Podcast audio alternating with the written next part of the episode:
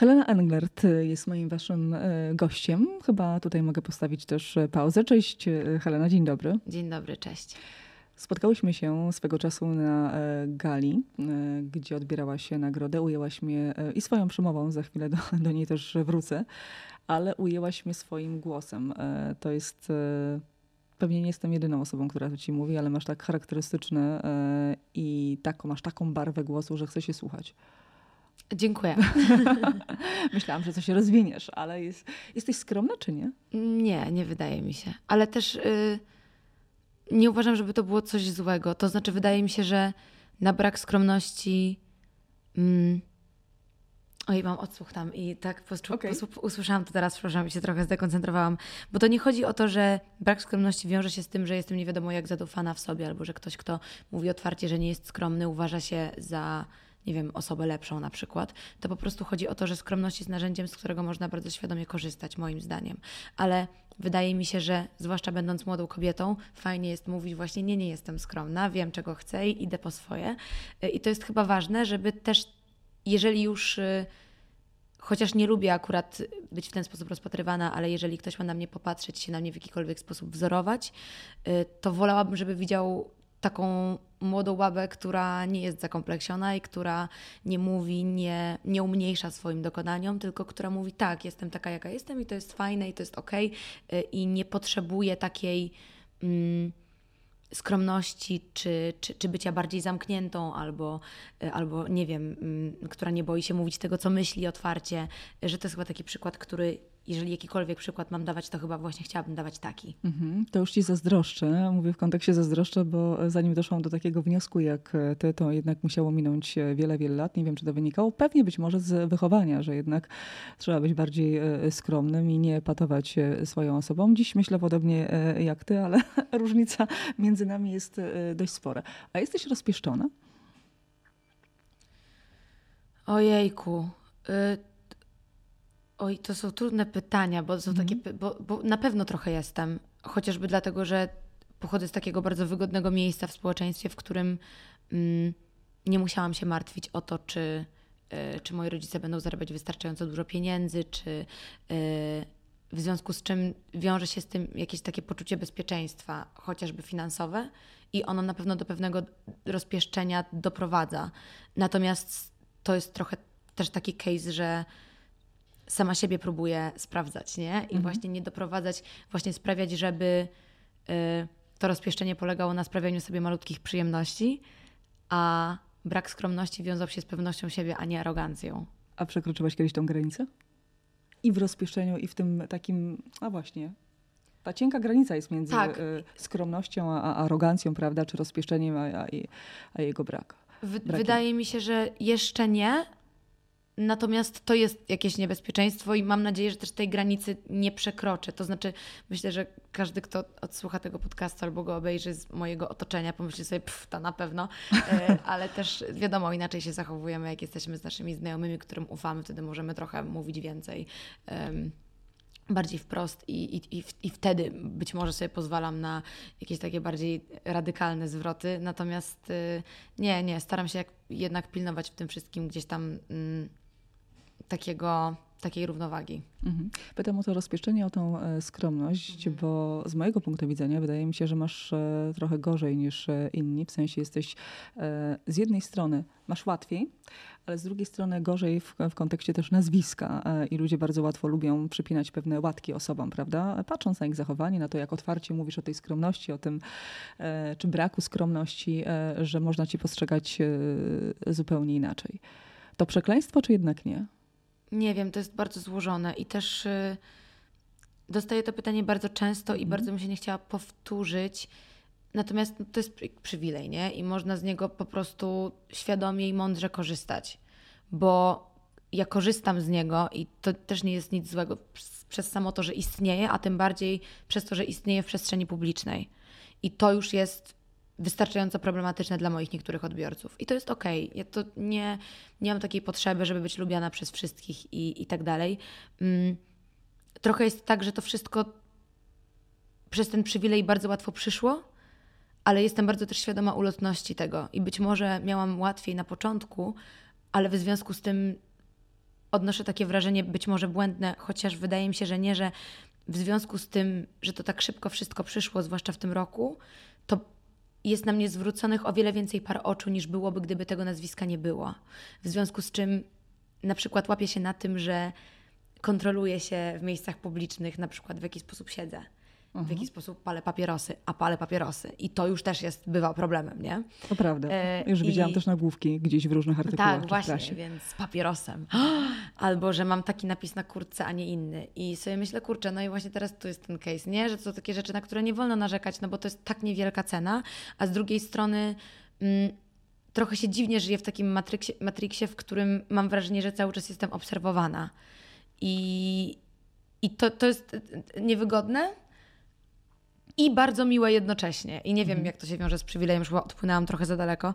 Natomiast, y, natomiast jakby cieszę się z miejsca, w którym jestem. Postaram się wykorzystać tę możliwość i te szanse, tak jak powiedziałam na początku, mądrze i świadomie i po prostu tego no, nie schrzanić. Ten rok, czy ten ostatni okres należy zdecydowanie do, do ciebie. Byłaś na to przygotowana? Nie, chyba się nie da Pytanie na to właśnie, czy można się przygotować na Nie, nie da się i też nie ma sensu próbować, bo ja próbowałam, a to się zawsze wiąże z budowaniem sobie w głowie jakichś takich wieży, nie? Z papieru, które natychmiast się burzą, bo to nigdy nie jest tak, jak sobie wyobrażasz, że będzie. Więc y, nie da się na to przygotować, to ma swoje super jasne i wspaniałe strony, są też te odrobinę ciemniejsze, mm, ale no taki jest cel chyba, nie? Żeby się wydarzyło to, co się wydarzyło u mnie w życiu przez ostatnie parę miesięcy. Więc cieszę się z tego, przyjmuję to, ale też staram się, żeby to nie, nie definiowało tego, kim się staje, bo wiem, że to jest bardzo ulotne i za sekundę minie i, i przestanę być zapraszana do podcastów i na rozdania nagród, bo po prostu będzie kolejny serial o nastolatkach i będzie kolejna Życzę Ci, żeby, tego, żeby, żeby to nie minęło, no, patrząc przez pryzmat nie tylko Twoich rodziców, ale odnosząc się już jak bez, bezpośrednio, e, ta popularność i utrzymanie tego wysokiego e, tonu, takiego wiesz, aktorskiego cały czas e, trwa. Pytałam Cię o to, czy przekleństwo, czy nie, bo to nie chodzi tylko o porównanie, mm -hmm. czy mhm. odwoływanie się do nazwisk, ale no jednak mając mamę, która świetnie funkcjonuje i w teatrze, i w filmach, prawda, aktorkę, i ojca, który jest i profesorem, i dyrektorem, i jeszcze aktorem, to trochę to wszystko zobowiązuje. Czy miałeś kiedyś na etapie nawet, wiesz, dojrzewania, do, do, do, dorastania, zadawałeś sobie pytanie, czy to dźwigniesz? Wiesz co, tak średnio lubię o tym mówić, bo to jest, znaczy, o, nie, nie, tylko o tym, o rodzicach generalnie, bo to jest y, prywatne, to jest rodzina. Y, być może, ale to jest tak, że wiesz, jak masz to od zawsze, to się po prostu nad tym nie zastanawiasz. No to jest po prostu tak, że ja jestem z takiej rodziny, a ty jesteś z jak innej, a ktoś jeszcze inny będzie jeszcze z innej. I każdy niesie jakiś krzyż, nie? Mój jest naprawdę lekki w porównaniu z większością innych, więc nie mam prawa narzekać. Uh-huh. E, czy wyobrażasz sobie kiedykolwiek, że nie wiem, nie będzie to aktorstwo? Pytam te, teraz a propos tej anegdoty, ona już też była gdzieś e, opowiadana publicznie. Z, e, zresztą też, e, też rozmawiałam swego czasu z twoją mamą. Miałaś dwa lata, tak? Jak, jak, jak no miałam, zagrałaś. Czekaj, Na pewno ja tego nie pamiętasz. Nie ma szans, żebyś no. to, to pamiętała. Nie, nie pamiętam tego i też było bardzo wiele pomysłów w międzyczasie. Jednym z nich było projektowanie mody. Wszystko było. Szkoła muzyczna była, konie były, wszystko było. Więc ja naprawdę... A to projektowanie mody czy nawet szkoła muzyczna, żeby trochę być no, może no. nawet odciąć się od tego aktorstwa albo nie pójść Nie, razu, to nie, było w to ogóle tak. Nie, nie, ja w ogóle nie należę do osób, które się buntują.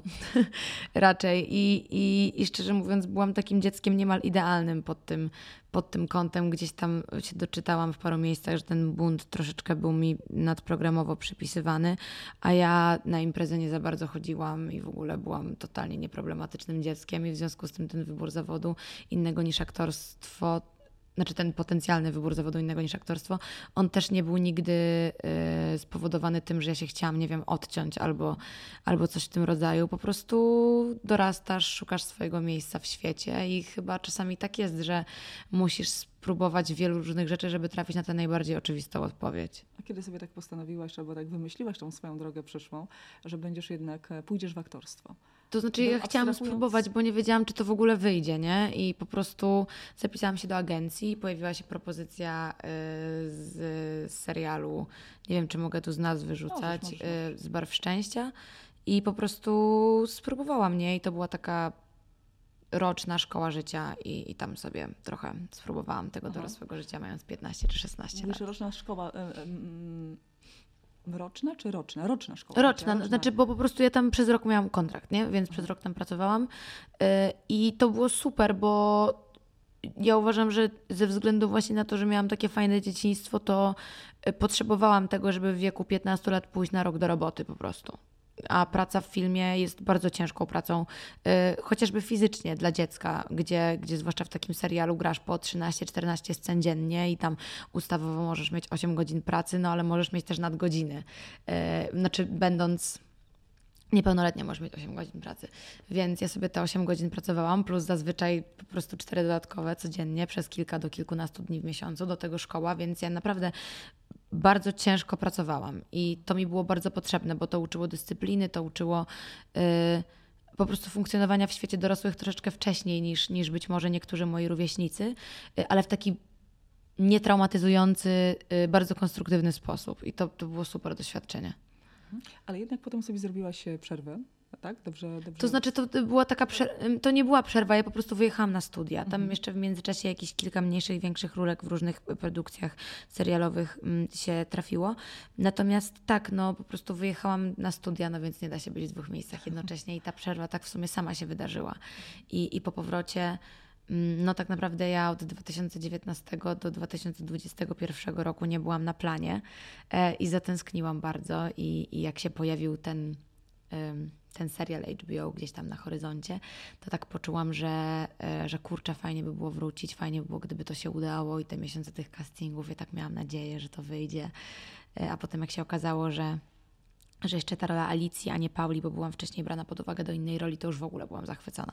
Także, także Byłaś fajnie. zachwycona, bo tam upatrujesz, widzisz jakiś tam e, taki odnośnik jakiś do siebie, czy nie? Tak, no w ogóle to było tak, pamiętam, że mm, myśmy dostali jakieś tam sceny do przygotowania i ja w ogóle byłam na początku na jeszcze inną rolę i dostaliśmy opisy każdej z postaci tam w tej grupie znajomych. I ja pamiętam, że przeczytałam opis Alicji i sobie pomyślałam, nie no, ktoś się pomylił ewidentnie. W sensie ja raz przeczytam Monikę i to będzie oczywiste, że, to, że, to, że ja nie mogę tej roli zagrać, bo to tak po prostu to nie jestem ja. I przeczytałam Alicję i Paulę i tak sobie pomyślałam, kurczę, trochę bardziej jestem Alą, ale chciałabym zagrać Paulę i wiem też, że dałabym radę. Mm, Ja bardzo chciałam tę Paulę zagrać w ogóle, bo takie mocne drugie plany są zawsze najfajniejsze dla aktorów, znaczy z mojej perspektywy. I ja też nie sądziłam, że, że dam radę udźwignąć główną rolę, natomiast dla mnie w ogóle Alicja, bo to też tak źle brzmi, kiedy mówię, że, że mnie się wydawało, że ja byłam oczywistym wyborem na Alicję, no bo to brzmi w ogóle fatalnie, no bo nie po to castingują e, ludzie, którzy się na tym Ale znają to już powiedziałeś, że nie jesteś skromna, więc wszyscy co no tak, ale właśnie to jest arogancja moim zdaniem już Okej. powiedzenie, że no to było oczywiste, że trzeba było brać finale i przez w ogóle po co te castingi przez trzy miesiące, tak nie mogę powiedzieć. Natomiast bardzo się uśmiechnęłam, jak, jak w końcu wpadli na ten pomysł, nie? I miałam takie, okej, dobra, fajnie, no to teraz, Aha. Teraz, jest, teraz się mogę twój czas. pobawić troszeczkę. I Długo taki casting trwał? Jak to wyglądało? no wyjątkowo długo w tym wypadku. To były trzy miesiące, ja tam byłam kilkanaście razy. Yy, grałam ze wszystkimi możliwymi yy, chłopakami i dziewczynami, którzy później wylądowali w obsadzie lub nie. Yy, I to był na pewno najdłuższy proces castingowy, z jakim się zmierzyłam do tej pory w zawodzie, ale też taki, mm, no na pewno uczący cierpliwości. To jest też trudny zawód, bo de facto to zawsze jest taka subiektywna ocena, kto też oczywiście jak e, Mhm. gra, czy pasujesz do tej roli, e, czy nie. Trzeba być mocno, tak mi się wydaje, poukładane w głowie i taką mocną e, pewność siebie, e, żeby, żeby też e, nie obniżać swojej wartości. No trzeba mieć twardy tyłek przede wszystkim. To jest naprawdę chyba jak każdy zawód, bo to ostatnio się tym zastanawiałam i to nie jest tak, że, że, że żeby odnieść sukces w aktorstwie, to trzeba mieć twardy tyłek. To chyba po prostu jest, żeby odnieść sukces, kropka, trzeba mieć twardy tyłek, gdzie też jest chyba ważne, żeby zrobić taki mały prefis, że ja nie uważam, że ten sukces osiągnęłam jeszcze. Mm, Po prostu gdzieś tam została pineska włożona na mapie, że o, jest taka młoda aktorka wschodząca y, Hela Englert, no i teraz jakby świat wie, że ja istnieję i jakby jestem gdzieś tam na mapie tych pracujących młodych aktorów. Natomiast to nie jest jeszcze sukces, przynajmniej ja tego tak nie widzę. Natomiast mówię o tym, żeby powiedzieć, że po prostu no, tak jest skonstruowany świat i mm, to nie jest kwestia tego, czy ja mam na to zgodę, czy nie. To z moich obserwacji przynajmniej tak wynika, że ludzie, których poznałam, którzy są tam, gdzie ja bym chciała być, są albo niezwykle poukładani i bardzo pragmatyczni, albo absolutnie szurnięci. E, Tobie bliżej do, do której z tych grup? Wydaje mi się, że jednak do tej takiej mm, mm, pragmatyczno poukładanej natomiast mam swoje momenty. Okej. Okay. No jesteś też młoda, a wiesz, tak. młodość ma też i, i, i, swoje prawa i to bardzo, bardzo duże. Jak ty definiujesz sukces? Zastanawiałeś się kiedyś nad tym, o co Jezus. dla oznacza słowo sukces, gdzie się widzisz za, nie wiem, 10, mm. 10 lat, 5 lat? No gdzieś tam wiadomo, są, są takie miejsca, w których, w których się widzę w moich marzeniach, ale o nich to aż tak głupio mówić na głos, nie? E, na pewno chciałabym bardzo dużo pracować, bo to mi sprawia największą przyjemność i myślę, że gdybym miała takie zabezpieczenie, wiedząc na przykład na 2-3 lata do przodu, że będę miała gdzieś tam projekty, e, w których wiem, że będę brała udział i e, i no dla mnie sukces to jest po prostu ciągła praca w zawodzie, bo to jest bardzo nieoczywiste. To też nie jest tak, że, że te propozycje zawsze są i, i że pójście na casting wiąże się z dostaniem tej roli. To jest bardzo długa droga. Y, I w związku z tym jest taka niestabilność, którą ja mam jeszcze w moim życiu, że ja nie wiem, co będzie zaraz. Mhm. I ona jest trudna. A jak sobie z tym radzisz? Bo to jest niesamowite. E, znaczy oczywiście wybierając taki zawód, wiadomo, że ta niestabilność będzie prędzej czy, e, czy później, bo nie można sobie wszystkiego zaplanować. Pytanie, czy ktoś cię wybierze, e, czy nie. No, najważniejsze jest chyba, żeby mieć dookoła siebie ludzi, którzy gdzieś tam głaszczą. Natomiast też jest trochę tak, że teraz na tym rynku, zwłaszcza będąc młodą osobą, trzeba sobie samemu trochę tworzyć miejsca pracy. I jeżeli to jest też trochę tak, że jeżeli um, ja nie mam załóżmy hipotetycznie siedmiu projektów ustawionych na następne dwa lata, no to ja już myślę, co ja mogę zrobić z mojej strony, albo żeby to się wydarzyło, albo gdzie jeszcze jest dziura w rynku, w show biznesie, w którą y, y, można by spróbować wpakować swój potencjał. I to nie chodzi o to, żeby dzwonić do ludzi drzwiami i oknami i się prosić, prosić o pracę, tylko myślę, że właśnie ta moda, którą też się trochę bawię, jest bardzo dobrym przykładem tego, że po prostu y, to jest trochę takie mówienie i patrzcie, ja mogę grać, ale mogę też ubierać moje koleżanki na telekamery i, i mogę też zaprojektować naszyjnik, nie? Jakby to... Mm, Czyli gdzieś mimo wszystko szukasz tej stabilizacji. Szukam, taka... potrzebuję jej bardzo. Bardzo, bardzo, bardzo to jest trudne cały czas żyć, żyć w takim, że nawet jak masz projekt i wiesz, że wchodzisz na plan za miesiąc, to nie masz pewności, że na ten plan wejdziesz, mhm. bo y, znam bardzo wiele moich koleżanek, które po prostu dostały na przykład dwa dni przed zdjęciami telefon, że przepraszamy, jednak pani dziękujemy, nie? I to jest y, bardzo trudne, bo to bardzo ciężko jest sobie poukładać życie, zaplanować. Y, to jest tak, że ja mam w tym tygodniu zaplanowane dwa tygodnie wakacji, ale jeżeli jutro bym dostała telefon, że jest film, no to nie ma tych wakacji. I to nie jest najważniejsza rzecz w życiu, żeby jechać na wakacje, ale to jest takie poczucie, że w każdej chwili możecie się usunąć grunt po prostu spod nóg. Mhm. I mimo to, że młodość i spontaniczność i tak dalej, no to ja jednak mam bardzo dużą potrzebę tego, żeby mieć ten grafik gdzieś tam w miarę zaplanowany. Lubię to, że każdy dzień wygląda inaczej i że nie ma rutyny, ale chciałabym mieć to zabezpieczenie, że, ta, że, że wiedzieć, że ta praca po prostu będzie i nie sądziłam, że to będzie dla mnie aż tak problematyczne, a jest. I teraz na chwilę zatrzymując się, robiąc taki mały przecinek i odchodząc trochę do aktorstwa, zatrzymując Jasne. się na e, projektowaniu. E, jak to wygląda z twojej strony? Znaczy jestem bardzo ciekawa, czy ty siadasz, jak, to, jak projektujesz, jak to wszystko tworzysz? Masz jakiś zespół mm. ludzi, którzy o Boże, zespół, e, to jest współpracują, nie wiem, może dwie osoby, dwie koleżanki, jedna mm. koleżanka może robić to wszystko sama. Z czego, z jakiego projektu jesteś dumna? Mm, przede wszystkim razem z moją wspólniczką, tak o niej mówię, ale to jest przede wszystkim moja przyjaciółka Magda Sekrecka, która jest odpowiedzialna za kostiumy do pokusy i tak się też poznałyśmy. I zaczęłyśmy tak rozmawiać, zorientowałyśmy się, że mamy dosyć podobne poczucie estetyki, że ja e, troszeczkę ją też uczę takiego mm, bardzo brzydkiego określenia młodszego podejścia do mody i do stylu i do trendu i do tego, jak to wszystko wygląda. I, a ona z kolei bardzo dobrze rozumie e, właśnie ścianki, jak to wszystko powinno wyglądać i mhm. E, bo też zajmuje się stylizacjami. No i razem sobie stworzyliśmy taki duecik, który nazwałyśmy e, MSH i śmiejemy się, że to jest nasz, nasz kolektyw twórczy, bo tak naprawdę my nie wiemy, co z tego wyjdzie. E, na razie to jest taka trochę zabawa.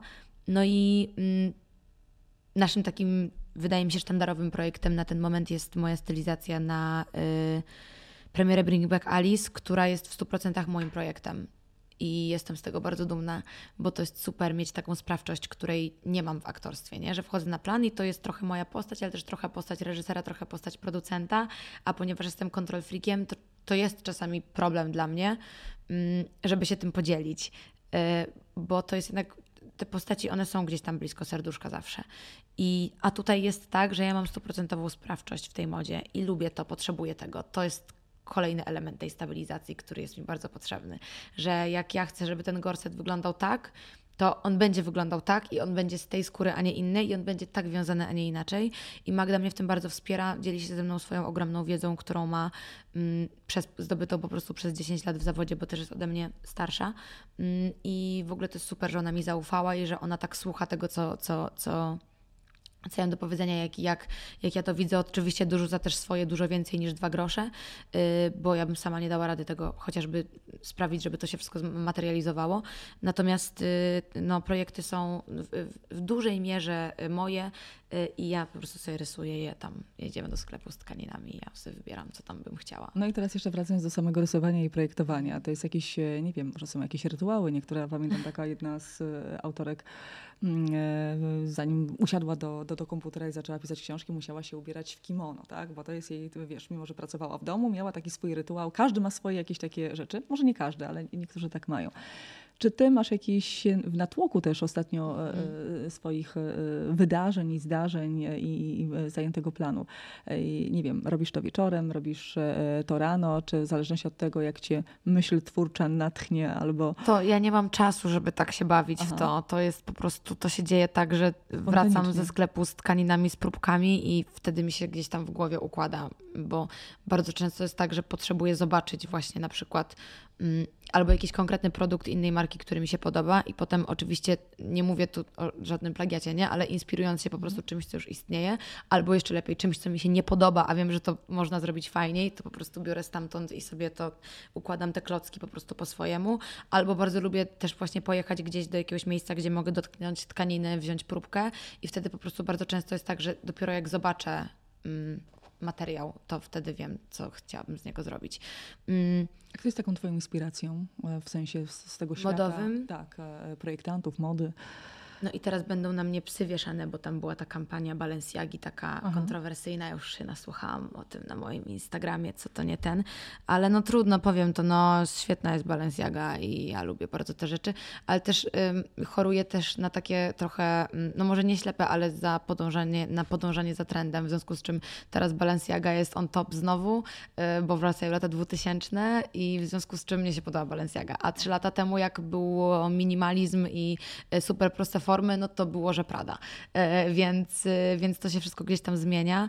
E, ja obserwuję wszystko, co się dzieje i też i te mainstreamowe wielkie domy mody, ale też jakieś takie mniejsze marki, czy to polskie, czy to na przykład w Berlinie jest bardzo dużo fajnych twórców i, i sobie tak po prostu szperam, żeby szukam inspiracji generalnie na całym Instagramie. Lubisz opatować swoją kobiecością, czy nie? O, super pytanie. Bardzo fajne pytanie. Mm, bardzo świadomie się nią posługuję. To znaczy, mm, lubię to, że ty nie wiesz, jak ja dzisiaj do ciebie tu przyjdę. W ogóle przepraszam, że na ty, nie wiem, czy mogę, ale wydaje ale mi się, że nadzieję, tak. Że nie będziesz do mnie mówiła ale... na pani. Okej, okay, no nie, dobra, bo tak zawsze się nie poczuła tak. Le lepiej w drugą stronę, nie? Niż Forma, się pomylić. Jak już uznałam, że, że, że od razu jesteśmy. Okej, okay, super, to super, bo ja tak trochę też, a czasami mam wrażenie, że się zapędzam w tym już, że wszyscy są w tej branży, tak na ty. Wiesz, czasami... też jest podcast, wideokast, więc w ogóle nie, nie wyobrażam sobie innej okay, formy. To, to super. niż... No Jedynym tak. gościem w, te, w, tym studiu, do którego nie, nie zdecydowałam się mówić na ty, to był prezydent Aleksander Kwaśniewski. Ale no to, to jest racji, zrozumiałe, wiesz, absolutnie. Ale z, z, z każdy, który mm, przychodzi i rozmawia, jesteśmy absolutnie okay. na, na ty. To super i, i, i dzięki za to. Mm, w każdym razie kobiecość. No to jest tak, że mm, Boże, to jest w ogóle ja bym mogła przez dwie godziny o tym teraz A to proszę mówić. bardzo, mamy dużo czasu. Super. Naprawdę. Natomiast y, ta kobiecość jest trochę taką rzeczą, która u mnie od zawsze była problematyczna. I nie dlatego, że miałam problem ze sobą w jakikolwiek sposób, tylko dlatego, że mm, mnie się tak wydawało, że jak będę wyglądała kobieco, stereotypowo kobieco, już dorastając, to będą na mnie inaczej patrzeć ludzie. I tak mhm. jest. To znaczy, jak miałam 18 lat i ważyłam 50 kilo i miałam długie, kręcone białe włosy, to się za mną oglądał każdy facet na ulicy. I mi to przeszkadzało.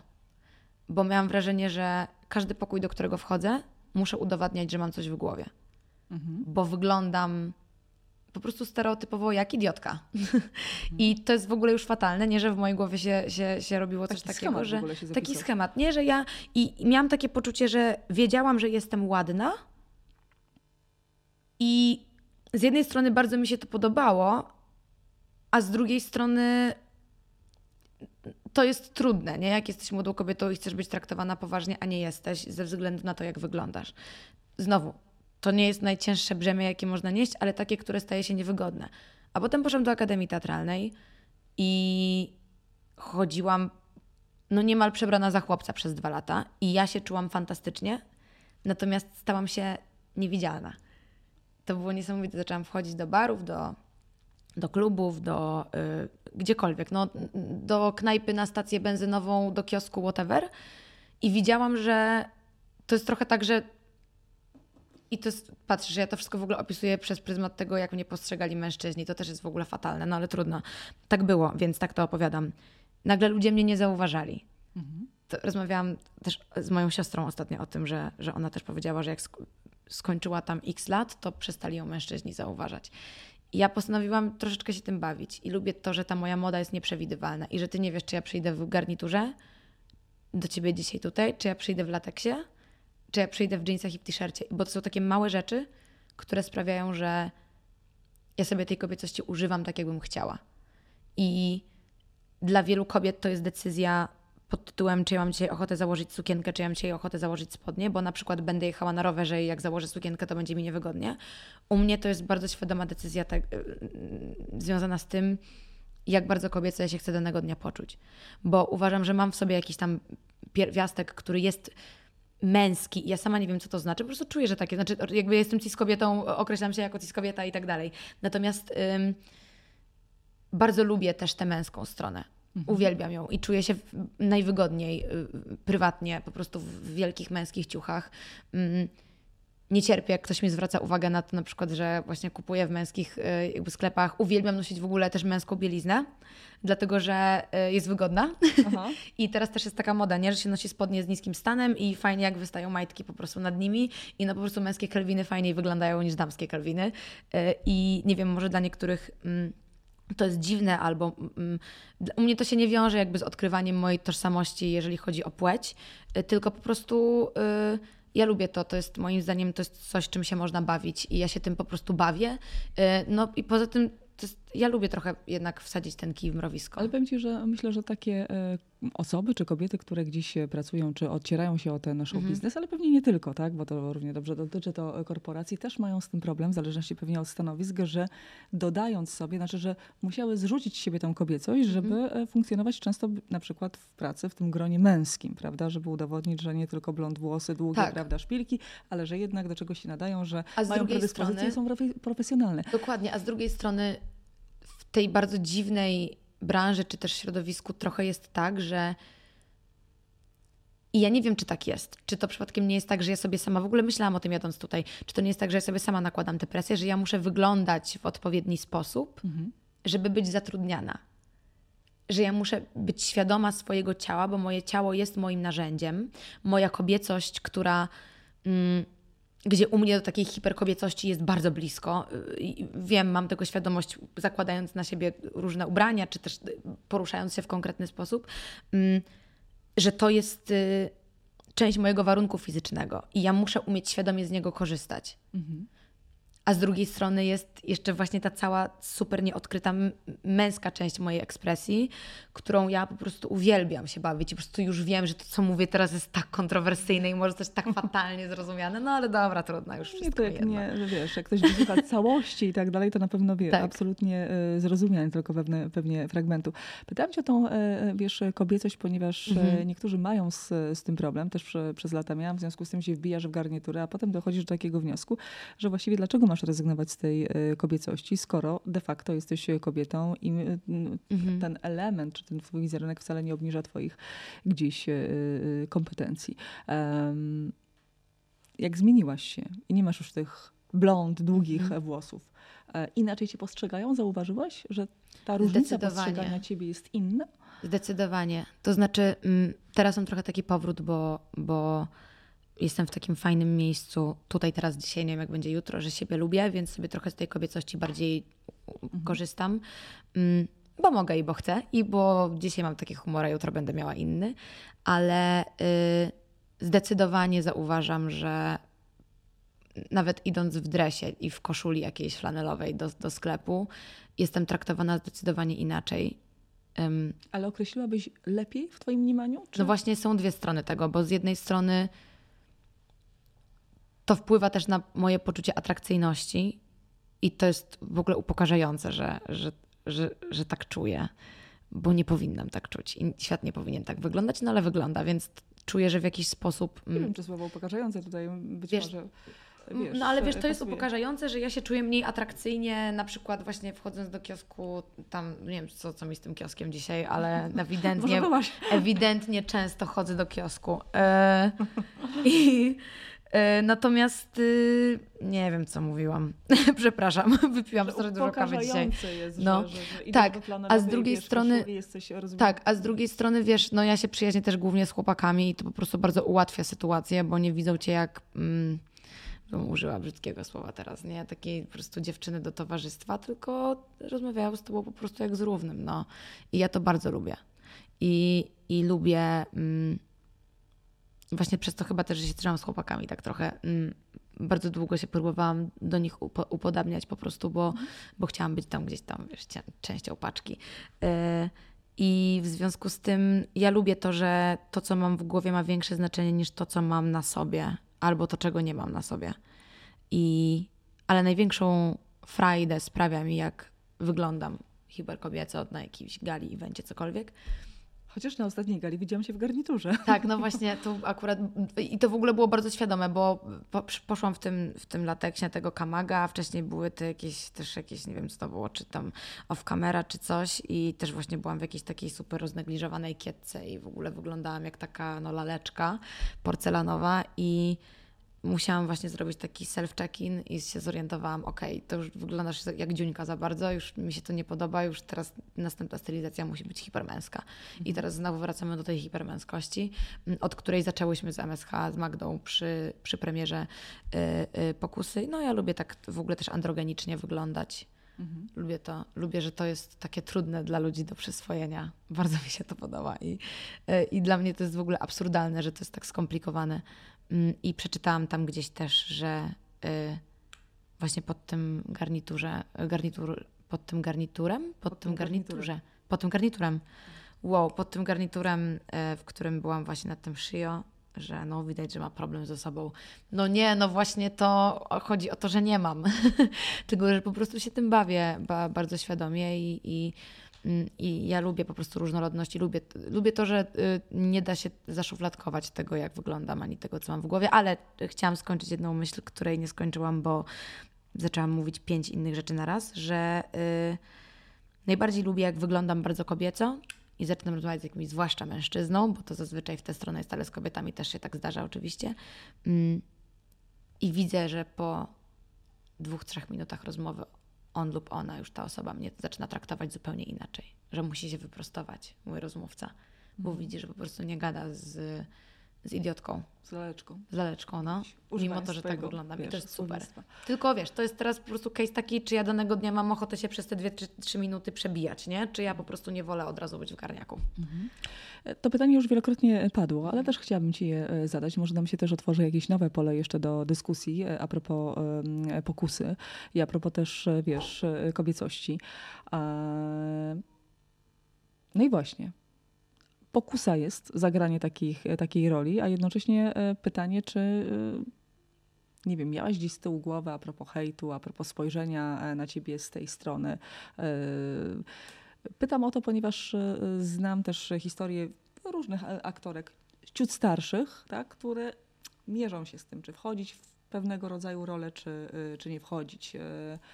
Rozumiem, że miałaś taki problem, czy nie? Czy to była taka Miałam, automatyczna oczywiście. decyzja? Oczywiście, to nie była automatyczna decyzja, to była taka decyzja, mm, którą nie sądziłam, że podejmę, a potem sobie pomyślałam, a co tam?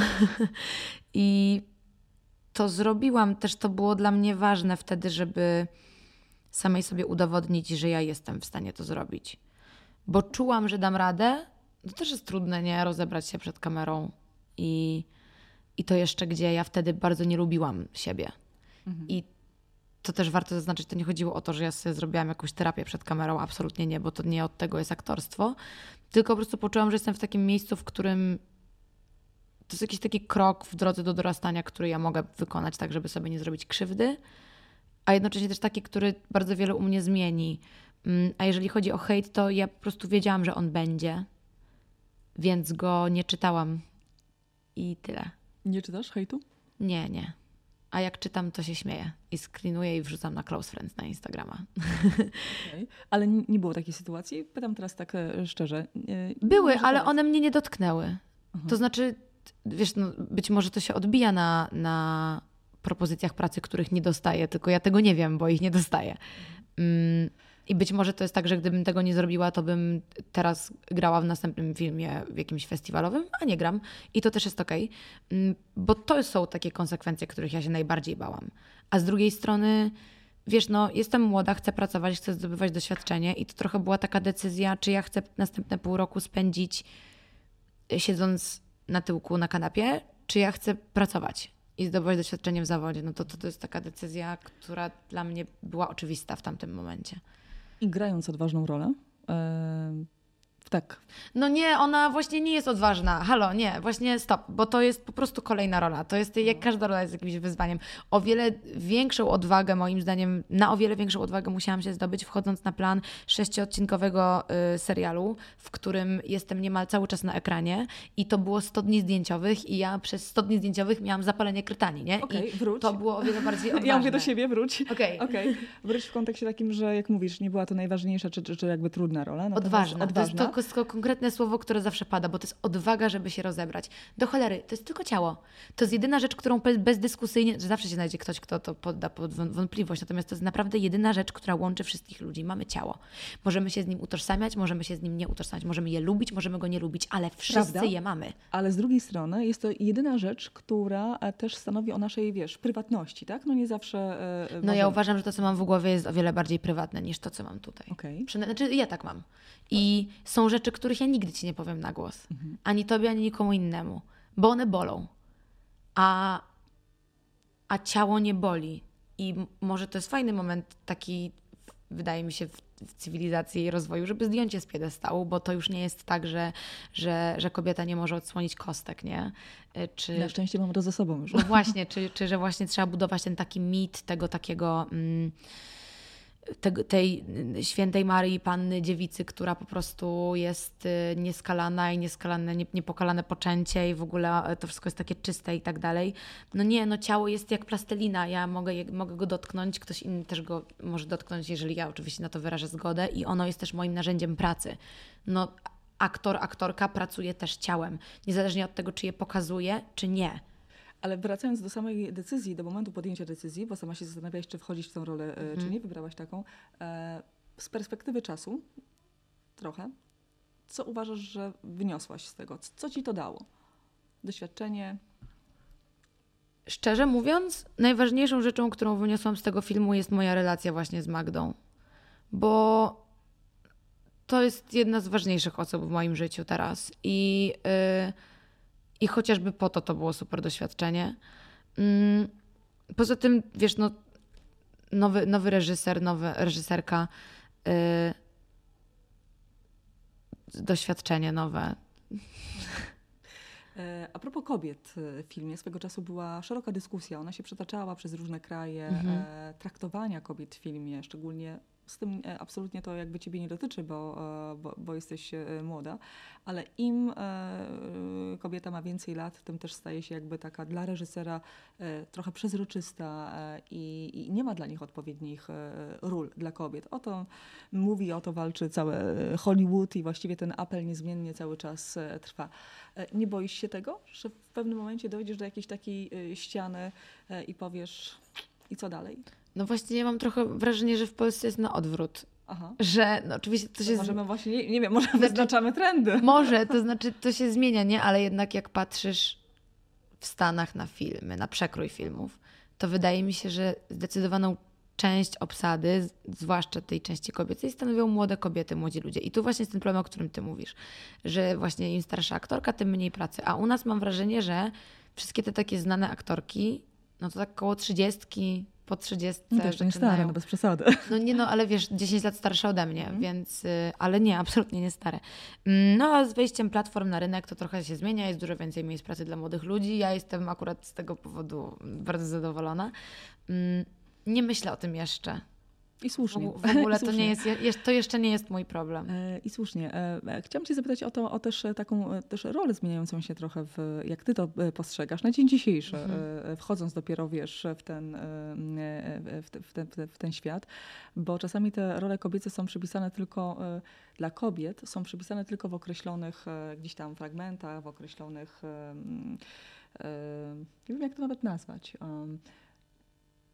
chcę użyć odpowiedniego słowa, mhm. że czasami są tylko określone role kobiet. To znaczy, że kobieta nie może pokazać się e, gdzieś szerzej, pokazać więcej swoich umiejętności, bo nie ma tych właśnie takich pierwszoplanowych e, ról, prawda, które gdzieś są bardziej zarezerwowane może dla mężczyzn. Kwestia pisania scenariuszy, prawda? Tak, natomiast i myślę, że to najlepiej widać w ogóle na studiach, że jak się bierze teksty, zwłaszcza klasyczne, no to tam jest zawsze tak, że protagonistą jest facet. No po prostu zawsze. No weź któregokolwiek Szekspira.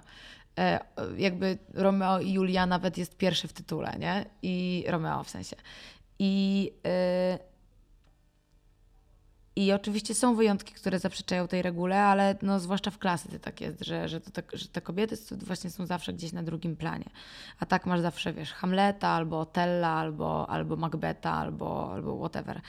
Mm, ale teraz mam wrażenie, że to się zmienia. Przynajmniej scenariusze, z którymi ja się w ostatnim czasie spotkałam, e, są coraz bardziej inkluzywne i, i otwarte na te role kobiece. Myślę, że raczej tutaj społeczność LGBTQ mm -hmm. ma teraz problem i, i walczy o tą reprezentację. Myślę, że, że jeżeli chodzi o, o reprezentację kobiet w filmie, to zrobiliśmy zdecydowanie duży progres. Oczywiście jest jeszcze gdzieś tam jakaś rola, natomiast jak widzisz, nie mam na ten temat za dużo do powiedzenia. Mhm.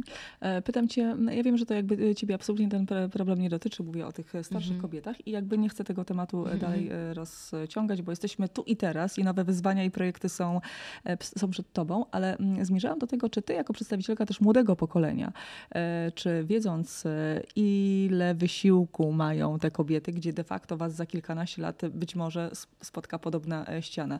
Macie coś w sobie, czy masz coś w sobie, że chciałabyś, a trochę się postrzega mimo wszystko jako typ buntowniczki, e, że, że, że, że trochę będziesz chciała pchnąć to może w taką stronę, e, w, w tą, nie wiem, siłę kobiet i tak dalej. Czy o tym się nie mówi? Ja nie wiem w ogóle, ja nie wybiegam tak daleko jak za kilkanaście mhm. lat jeszcze. Ja nie wiem, co ja będę wtedy robić i. i Ale czy... będziesz w aktorstwie? No nie wiem, no, jak będzie mi dane, to będę, ale ja też myślę, że podobno moje pokolenie będzie zmieniało pracę 7 do 8 razy w ciągu życia. I ja nie mówię, że ja już planuję ją zmieniać, absolutnie nie. E, ta praca jest moją wielką miłością. Mam nadzieję, że będzie mi dane wykonywać ją jak najdłużej. Natomiast y, biorę pod uwagę na pewno jakiś rozwój mhm. i ale nie, nie wiem. Napra- ja nie, nie wiem, po okay. prostu nie wiem, co powiedzieć. A jaką rolę chciałabyś zagrać? Co jest... Chłopca! Bym chciała zagrać najbardziej. To jest super pomysł. Ja właśnie tutaj z kolei mam coś takiego, że ja jestem wielką fanką tego, jak chłopcy grają dziewczynki, a dziewczynki grają chłopców.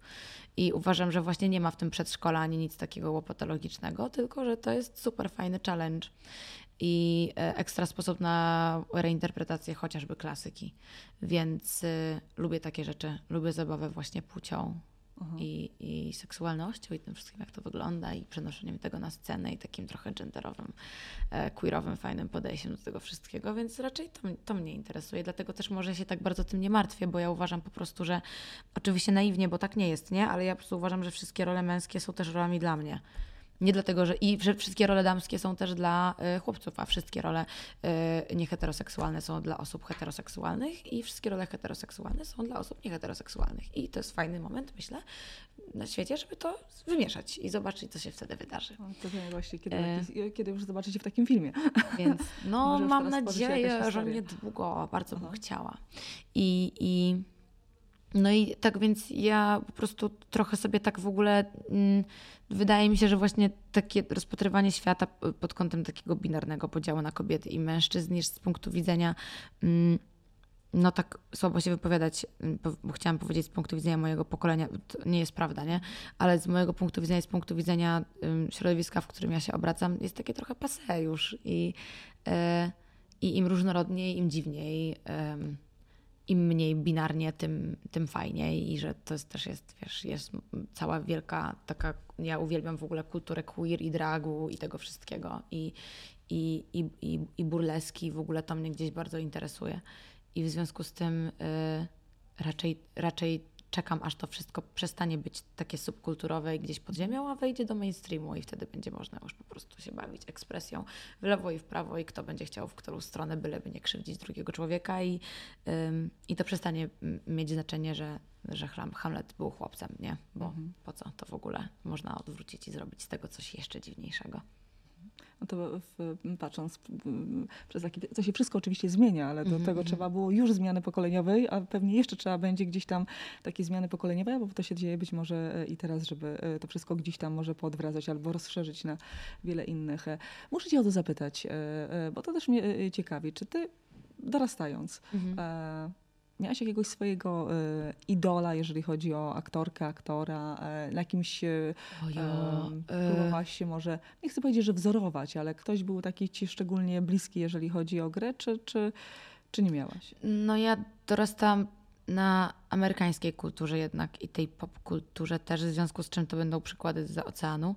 No ale taką moją ulubioną gdzieś tam od zawsze, zawsze była Jennifer Lawrence, która to też jest takie mam wrażenie, znamienne dla, nie wiem czy mojego pokolenia, czy dla mnie, ale, ale ostatnio słuchałam wywiadu z takim mm, młodym piosenkarzem polskim, z Janem, w, w jednym też z podcastów i on właśnie powiedział, że on chciał być taką osobą, która tak bardzo młodo odnosi sukces i że on ma wrażenie, że jemu tak czas ucieka i właśnie Jennifer Lawrence była przykładem takiej osoby, która bardzo wcześnie odniosła sukces. Tam chyba tego Oscara dostała, jak miała 21 lat.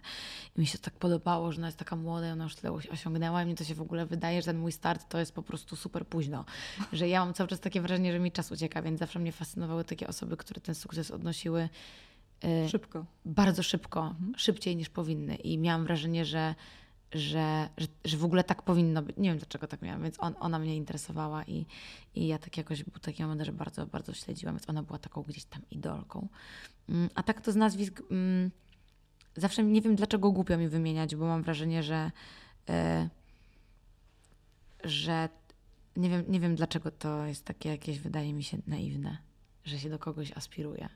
W sensie, nie, że ma się... Y, y, autorytety, to nie o to chodzi. Tylko, że wiesz, jest jakaś... E, że się porównujesz, tak? Że, że, że, że sobie obserwujesz na Instagramie jakąś aktorkę i myślisz sobie, o, ja też tak bym chciała. I to jest takie jakieś, wydaje mi się, jeszcze dziewczęce i dziecięce bardzo i tak trochę się tego wstydzę.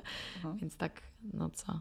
No lubię, lubię Harry'ego Stylesa, no i zawsze lubiłam. I One ja Direction też. też słuchałam. I się tego nie wstydzę. On jest super, jest fantastyczny. Aha, ale też przełamuje barierę i przełamuje e, wiele barier. E, no ja w ogóle się bardzo na nim wzoruję, bo on też się bardzo bawi tą, tą modą, ekspresją i, tylko, i tą prawda? płciowością mhm. i tym wszystkim i, i, i, i mnie to bardzo interesuje i, i podoba mi się ta jego estetyka taka, że nie wiesz o co chodzi, e, a on też się nie deklaruje w żaden sposób i jakieś takie to jest bardzo inspirujące, że on po prostu że mam wrażenie, że wszyscy czekają, aż on zrobi jakiś wielki coming out, a on po prostu sobie jest. Mhm. I, I sobie chodzi w koronkowych koszulach i w szpilkach i jakby jest z Olivia Wilde, czy tam już nie jest, nie wiem. I... Teraz aktualnie nie jest. Widzisz, że jestem bardziej na bieżąco Właśnie, niż ja nawet nie wiem. Y i, I super. I, ja, I mi się bardzo podoba w ogóle ten kierunek, w którym on poszedł, więc tak trochę Gdzieś tutaj. ciekawą rzecz, którą, którą chciałam cię dopytać a propos tego Jennifer Lawrence, że, że ona tak szybko zdobyła tego Oscara, że masz takie mm. też mhm. wrażenie, e, na przykładzie też Jana, że on powiedział, że on tak zawsze chciał też szybko zaistnieć i tak dalej, bo ma tego mało czasu. Chociaż jak ktoś na z boku na to patrzy, to się, wiesz, stuka czasami w głowę. No tak, tak. I mówi, Matko Boska, 17, 18, czy w twoim przypadku mm. 20 parę lat. A, to jest jeszcze kupa czasu. A, też masz takie wrażenie, że ten czas ci ucieka? Tak, i to się w ogóle chyba wiąże z tym, co powiedziałaś o tym.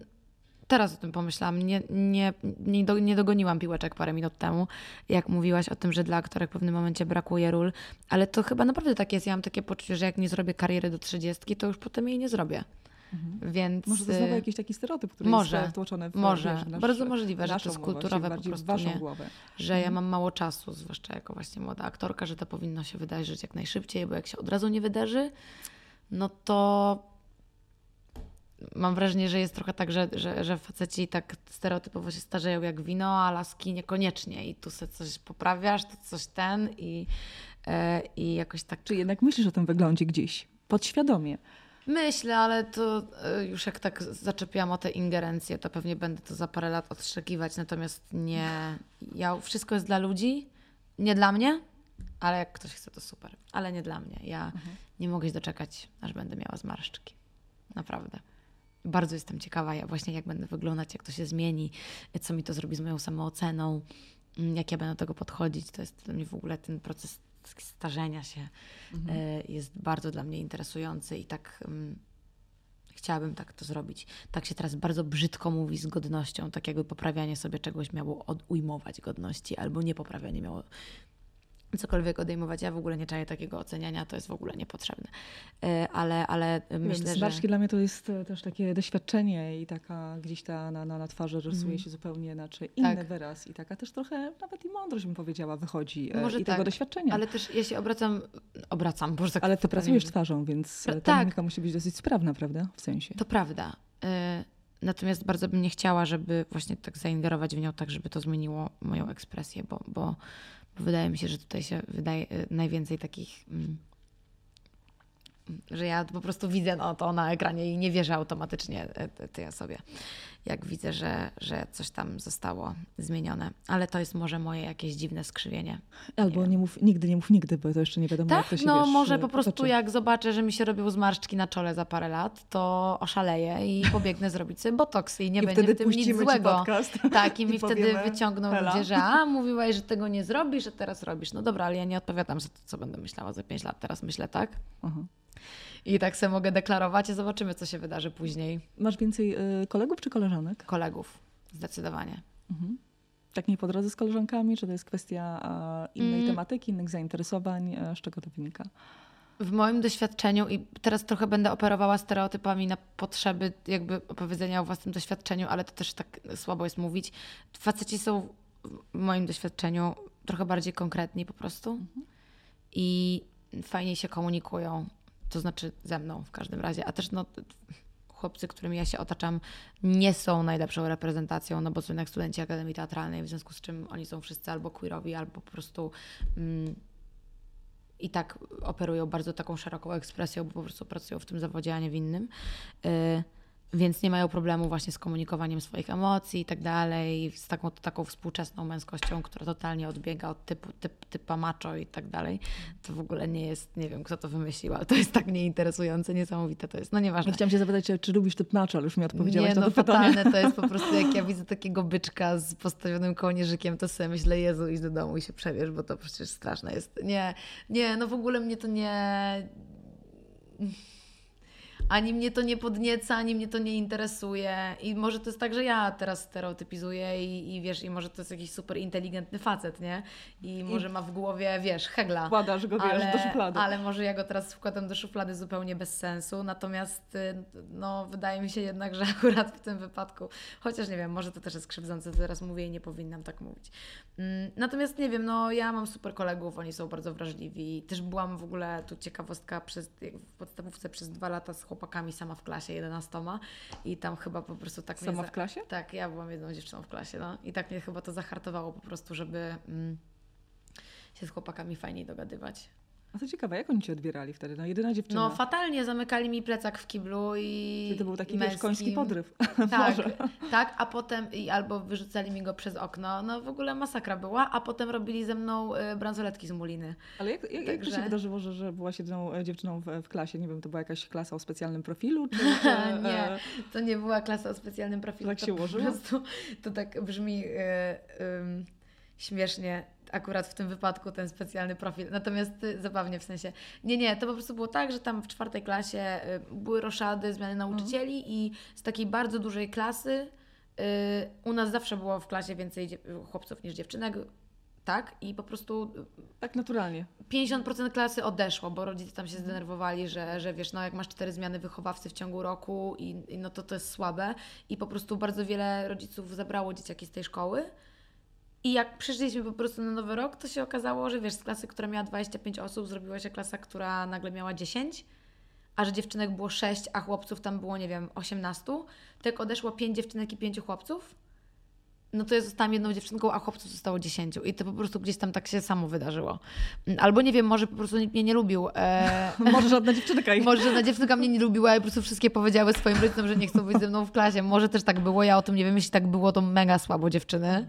E, ale, ale tak wyszło i jakoś tak to mnie chyba zahartowało, żeby się z chłopakami lepiej, lepiej dogadywać i może stąd się w ogóle biorą te takie moje dziwne, różne A miałaś kiedyś takie, jeszcze patrząc przez pryzmat twojego, wiesz, patrząc na twoje dzieciństwo, miałaś w ogóle jakieś takie odczucie, czasami dzieciaki dawały ci takie e, odczucie, że na przykład, a, bo jesteś e, córką znanych aktorów, albo gdzieś tam dokuczały, czy miałaś z tym luz? Nie, miałam z tym zdecydowany luz, ale też tutaj warto na pewno zaznaczyć, że jednak um, wychowałam się w takiej warszawskiej bańce y, dzieciaków, które y, w, w dosyć specyficznych szkołach, w których to nie miało znaczenia, bo każdy miał rodziców, którzy są kimś, nie? Jak nie aktorami, to y, po prostu zajmują jakieś y, wysokie stanowisko, nie wiem, w jakimś banku, albo są prawnikami, albo lekarzami, albo coś. Więc bardzo często się okazywało, że ci rodzice po prostu się znali z jakichś różnych mm. miejsc w tej takiej jakiejś warszawskiej przestrzeni i to ani nie było nic dziwnego, ani nie było niczym interesującym za bardzo dla nikogo. I tak w sumie nigdy się z tym nie, nie, nie spotkałam. A wyszłaś kiedyś z tej takiej warszawskiej bańki, że zderzyłaś się z takim światem, którego wcześniej e, e, nie widziałaś? Czy tak ci się potoczyło e, na razie to życie, że, że, że nie, nie miałaś takiego doświadczenia? Wiesz, no to jeździ się po świecie, nie? I się, znaczy jeździ no, się. Ja miałam ten przywilej, że jeździłam po świecie i widziałam różne miejsca i różnych ludzi mm, o różnym natężeniu przywileju lub jego braku. I to też jest bardzo takie... Mm, sprowadzające na ziemię, nie? Jak, jak, jak widzisz po prostu, jak ci jest dobrze i że po prostu nie masz prawa narzekać, bo, bo, bo masz wszystko i to jest super w ogóle i jestem za to bardzo wdzięczna i tak dalej. Tak jak powiedziałam, postaram się to jak najmądrzej i jak najbardziej świadomie wykorzystać. Natomiast jestem z Warszawy, wychowałam się w Warszawie. Mm, w Nowym Jorku też byłam na uniwersytecie, do którego dostaje się tam jakiś x niewielki procent, procent osób, które zdają, więc jednak miałam możliwość przebywania bardzo jakby stronie od używania słowa elitarne, ale no samo się ciśnie na usta w takich instytucjach, które gdzieś tam mm, do których nie ma, och Boże, to jest takie okropne, co mówię teraz, ale no nie mogę od tego uciec niestety i to jest strasznie, kurcze, trudne, mm, bo tak próbuję mówić o tym e, tak e, nie wywyższając się, ale mam wrażenie, że mam jakiś potworny problem z doborem słów, a bardzo bym nie chciała być źle zrozumiana. Na pewno nie widziałam takiego brudu i takiego ciężaru mm z jakim spotyka się mm, człowiek, który jest chociażby, mówiąc już w kontekście Polski, spoza tej warszawskiej bańki, mm, bo po prostu dorastałam w innym otoczeniu. I ono, wiadomo, warunkuje to, z jakimi problemami się mierzysz i, e, i tak dalej. E, no ja i tu kropka z... chyba. Mhm. Wychodzę po prostu. z takiego założenia, że oczywiście nie mam wpływu, w jakiej rodzinie się mhm. rodzimy i tak dalej, ale każdy każdy ma też pewnie swoje problemy, z którymi też musi się e, mierzyć bez względu na to też w jakim otoczeniu jest i trochę jakby nie wartościując kto, gdzie, jak mhm. i czy lepiej, czy gorzej. Chciałabyś wrócić do Stanów? Na wakacje. nie, no chciałabym, chciałabym, yy, ale nie wiem jeszcze. Yy, Akurat o wakacje nie pytam. Pytam w formie, wiesz, zawodowej. Pytanie, co tam zauważyłaś, mhm. jak wygląda tam świat, na ile tamten świat, w którym funkcjonowałaś ci się, e, nie pytam cię, e, bo takie pytania już też wielokrotnie mhm. padały, że byłaś w Stanach, wróciłaś e, do Polski, a dlaczego i tak dalej. Myślę, że wszyscy, którzy oglądają podcast z tobą też doskonale wiedzą. Natomiast pytanie, co tam było takiego, czy, co, czy w ogóle coś w tamtym świecie, tym amerykańskim, bo wiesz, że w Polsce istnieje dalej ten amerykański sen i, i chciałoby no się robić karierę. To nie jest prawda przede wszystkim. Karierę za granicą. jak amerykański sen i to jest jedno wielkie kłamstwo. E, I o tym się można bardzo szybko przekonać. Tam jednak fundamentalnie ich kultura a właściwie ta wielokulturowość funkcjonuje zupełnie inaczej niż nasza. Jest zupełnie inna wrażliwość, ona jest wpisana i w język, i w wychowanie, i w kulturę, i w świadomość, i, mm, i nawet w sposób operowania słowem. Nie? Jednak to jest tak, że mówi się, że to jest kultura indywidualistyczna, ale też w taki sposób, że jak się nawet z kimś kłócisz, znaczy w ogóle nie kłócisz się tam z nikim, bo tam u wszystkich wszystko jest wiecznie po prostu wspaniale i dobrze, nie? A u nas z kolei jest wiecznie wszystko u wszystkich źle, no i w ogóle jakby nie ma... E, Środka. To jest trochę tak, że jak jesteś za długo, gdzie byś nie była na świecie, to sobie zobaczysz, że są fajne strony tego miejsca i są niefajne strony tego miejsca. Nie wiem, czy bym była w stanie na dłuższą metę funkcjonować w tamtej kulturze, mm, bo jednak w tej dorastałam. I ja nie umiem tego tak wyspecyfikować i powiedzieć, wypunktować ci teraz i powiedzieć, że to mi się podoba w Polsce, a tamto mi się nie podoba w Stanach. Albo w Stanach jest lepiej, bo ABC, a w Polsce jest gorzej, bo DEF. I nie umiem tak zrobić. Po prostu nie odnalazłam się tam wtedy, Być może teraz byłoby inaczej, mm, bo już mam jakąś świadomość właśnie tego, co mi się tam podoba, co mi się tam nie podoba. Myślę, że to nie jest koniec mojej przygody ze Stanami.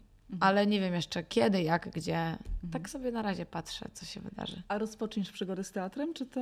Y, tak, bardzo. I to tak? w ogóle już niedługo zaczynam próby, zaraz niedługo. Chyba nie mogę powiedzieć do czego, ale jestem bardzo, bardzo, bardzo, mm, bardzo podekscytowana tą pracą. Pytam o to, ponieważ w jakimś z wywiadów, w którymś z wywiadów padło takie zdanie, że na razie teatr to absolutnie nie dla ciebie i widzę się tylko i wyłącznie w filmie. Więc nie, rozumiem, no ja nie coś... mogłam powiedzieć czegoś takiego. Mogłam powiedzieć, że w filmie się czuję zdecydowanie pewniej, albo że do teatru trzeba dorosnąć i to jeszcze. Bo to jest tak, że ja teatru. Mm, bo teatr to już jest taka sztuka przez duże S. Bo nie każdy, ale moim zdaniem już bardziej w tę stronę zdecydowanie. Um, I ja chyba na robienie sztuki nie jestem jeszcze gotowa, bo uważam, że to, co ja robię, to jest może bardziej show niż biznes, natomiast no, to jest jakby funkcjonowanie gdzieś tam w przestrzeni publicznej, praca w tym show biznesie, w tak zwanej branży, wszystko strasznie brzydkie słowa i, yy, i no, to się wiąże z robieniem produktów, które potem mainstreamowo są wypuszczane na jedną platformę lub inną, albo idą do kina, no i to jest do masowego odbioru. Mhm. A teatr przyciąga zdecydowanie mniejszy procent widza i to jest widz o wiele bardziej wymagający. No i potencjalnie, oczywiście w zależności od tego, jaki teatr robisz, mm, bo to nie jest uniwersalna prawda, ale taki, mm, no, że ten widz już jest trochę bardziej obeznany, nie? że sobie tam tu se pójdzie do Nowego, tu se pójdzie do Narodowego, tu se pójdzie do Polonii, tu sobie pojedzie gdzieś do, do, do Krakowa albo do Gdańska, do Wybrzeża i on już wie, co lubi, a czego nie lubi. Rozumie kanon, mm, rozumie odniesienia, rozumie intertekstualność i y, no to już jest wyższa szkoła jazdy po prostu. Poza tym codziennie masz inną widownię, musisz się pod nią troszeczkę podstroić, a z drugiej strony no nie grasz pod widownię, grasz jakąś rolę. No i to już jest dla mnie na przykład trudniejsze. Nie czuję się pewnie jeszcze na scenie. Ale yy, i dlatego mówię, że film jest na ten moment moje miejsce, moim miejscem. Poza tym, no jednak miałam z takiego, że jak widzę kamerę, to mi się już tu cała morda uśmiecha, już jestem zadowolona i wiem, że to będzie dobry dzień.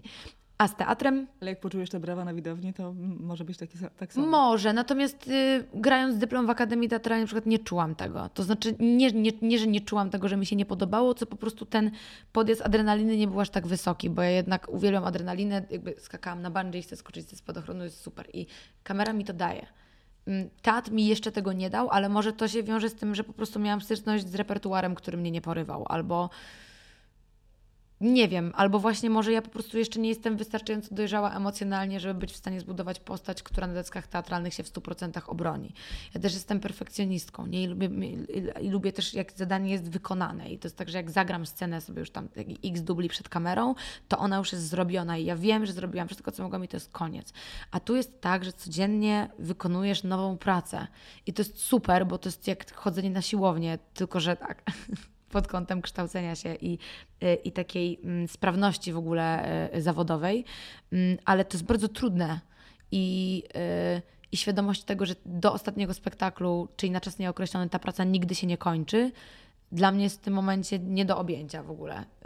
Tak, nie wiem, intelektualnie czy emocjonalnie. Nie wyobrażam sobie, jak można robić to i się tym nie znudzić, ale bardzo się cieszę, naprawdę szczerze, mm, bo to teraz trochę zabrzmiało tak, jakbym jechała po teatrze, to absolutnie tak nie jest. Bardzo się cieszę, że będę mogła w ogóle pracować w tym teatrze i się z nim zmierzyć, bo, mm, bo to właśnie będzie to, to będzie mierzenie się gdzieś tam ze swoimi jeszcze po prostu brakami warsztatowymi, tak mi się wydaje. E, I bardzo się cieszę, że się podkształcę, a z tego co wiem też będę miała super kolegów w pracy. I też chyba głównie chłopców, tak się składa, więc y, jestem zachwycona. I, to, słuchaj, i, to nie i, jest przypadek. Ta, no właśnie, i tak właśnie się cieszę, że, że, że, że to są tacy, tacy koledzy, od których bardzo się zawsze chciałam uczyć, więc, mhm. więc cieszę się, że będę też miała tę możliwość. To na koniec tak trochę filozoficznie może zakończymy. No, no. E, e, co jest dla Ciebie najważniejsze w życiu?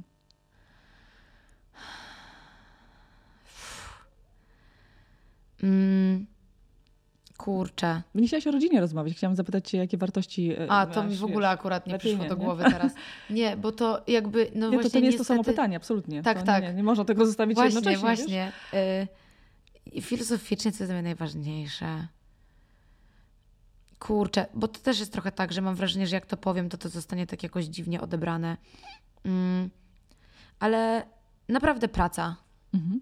I to nie jest y, ani grzecznościowe, ani takie, wiesz, desperackie. Może trochę jest desperackie, ale praca y, to taka ciągłość, o której mówię, sta stabilizacja, y, ale przede wszystkim po prostu praca, praca, praca i dążenie gdzieś tam do tego takiego nieuchwytnego sukcesu, bo ja cierpię na wydaje mi się, że to jest trochę taka choroba osób ambitnych, nie? że zawsze jak osiągasz ten cel, który sobie wyznaczyłaś, to, to, to nawet nie, nie ma nawet sekundy, w której to jest spełniające, tylko po prostu już widzisz, że 10 kroków dalej leży jakaś kolejna możliwość, bo otwierają się kolejne y, różne drzwi, no i w które wejść, a w które nie wejść i jak tu wyżej, dalej, więcej. Ja po prostu, mój kolega mi to kiedyś powiedział na jakiejś imprezie, że Hela połknęła tabletkę z napisem świat, nie?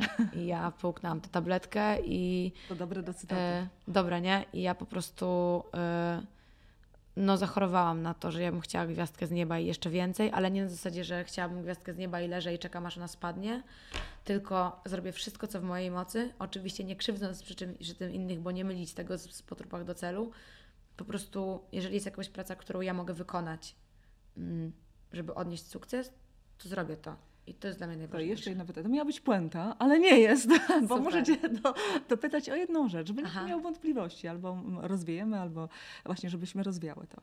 Bo i tutaj akurat zahacza mhm. rodziców, e, bo ta ambicja, którą masz szalenie w, tak. w sobie, jesteś nastawiona na, na pracę, na sukces, na świat. E, piękne zdanie, to, to w ogóle wezmę do, wiesz, do, do cytatu. Super. E, czy to nie jest tak, że też gdzieś podświadomie, nie mówię, że jest głównym wyznacznikiem, ale podświadomie no, mając rodziców, którzy wyznaczali e, kierunki, wyznaczają i dużo osiągnęli w mhm. swoim e, e, zawodzie i cały czas funkcjonują, chcesz być ciut wyżej? W sensie dorównać im? Tak, oczywiście.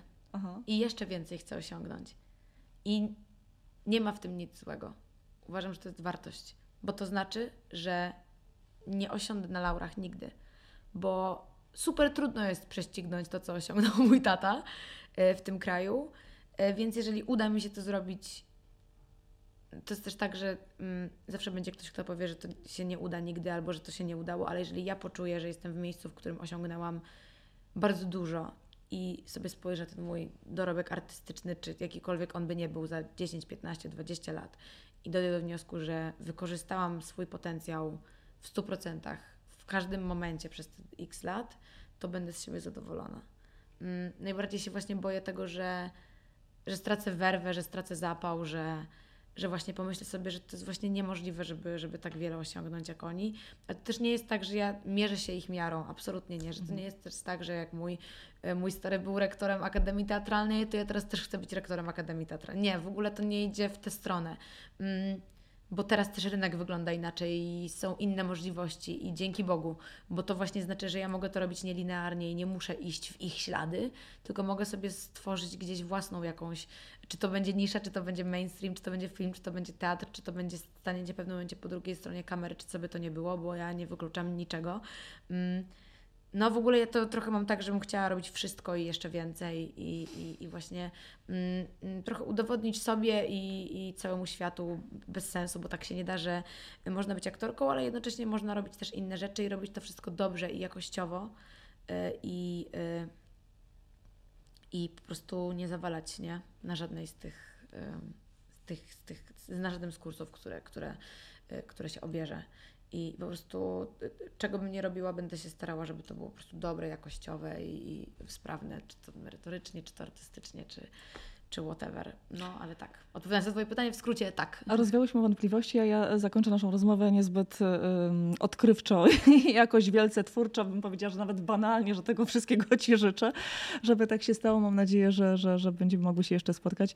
E, pewnie już trochę czasu minęło od naszej rozmowy, nie śledzę tego e, czasu tak dokładnie, ale myślę, że spokojnie e, godzina na pewno e, przeszła, ale fantastycznie się z Tobą rozmawia i Dziękuję. powiem Ci, że oczywiście jestem trochę starsza od Ciebie, ale granice tej bariery wiekowej w ogóle, e, co też jest dużym e, atutem i plusem, e, w ogóle nie, nie czuć. Hela, to jest dzięki, super, to naprawdę. jest naj, naj, najbardziej lubię dostawać ten komplement. On jest naj, naj, najbardziej wartościowy Piękne dla mnie. dzięki, Dziękuję. także się prostujcie. Jak rozmawiacie z Helą, to do panów było. Dzięki piękne. Dziękuję bardzo.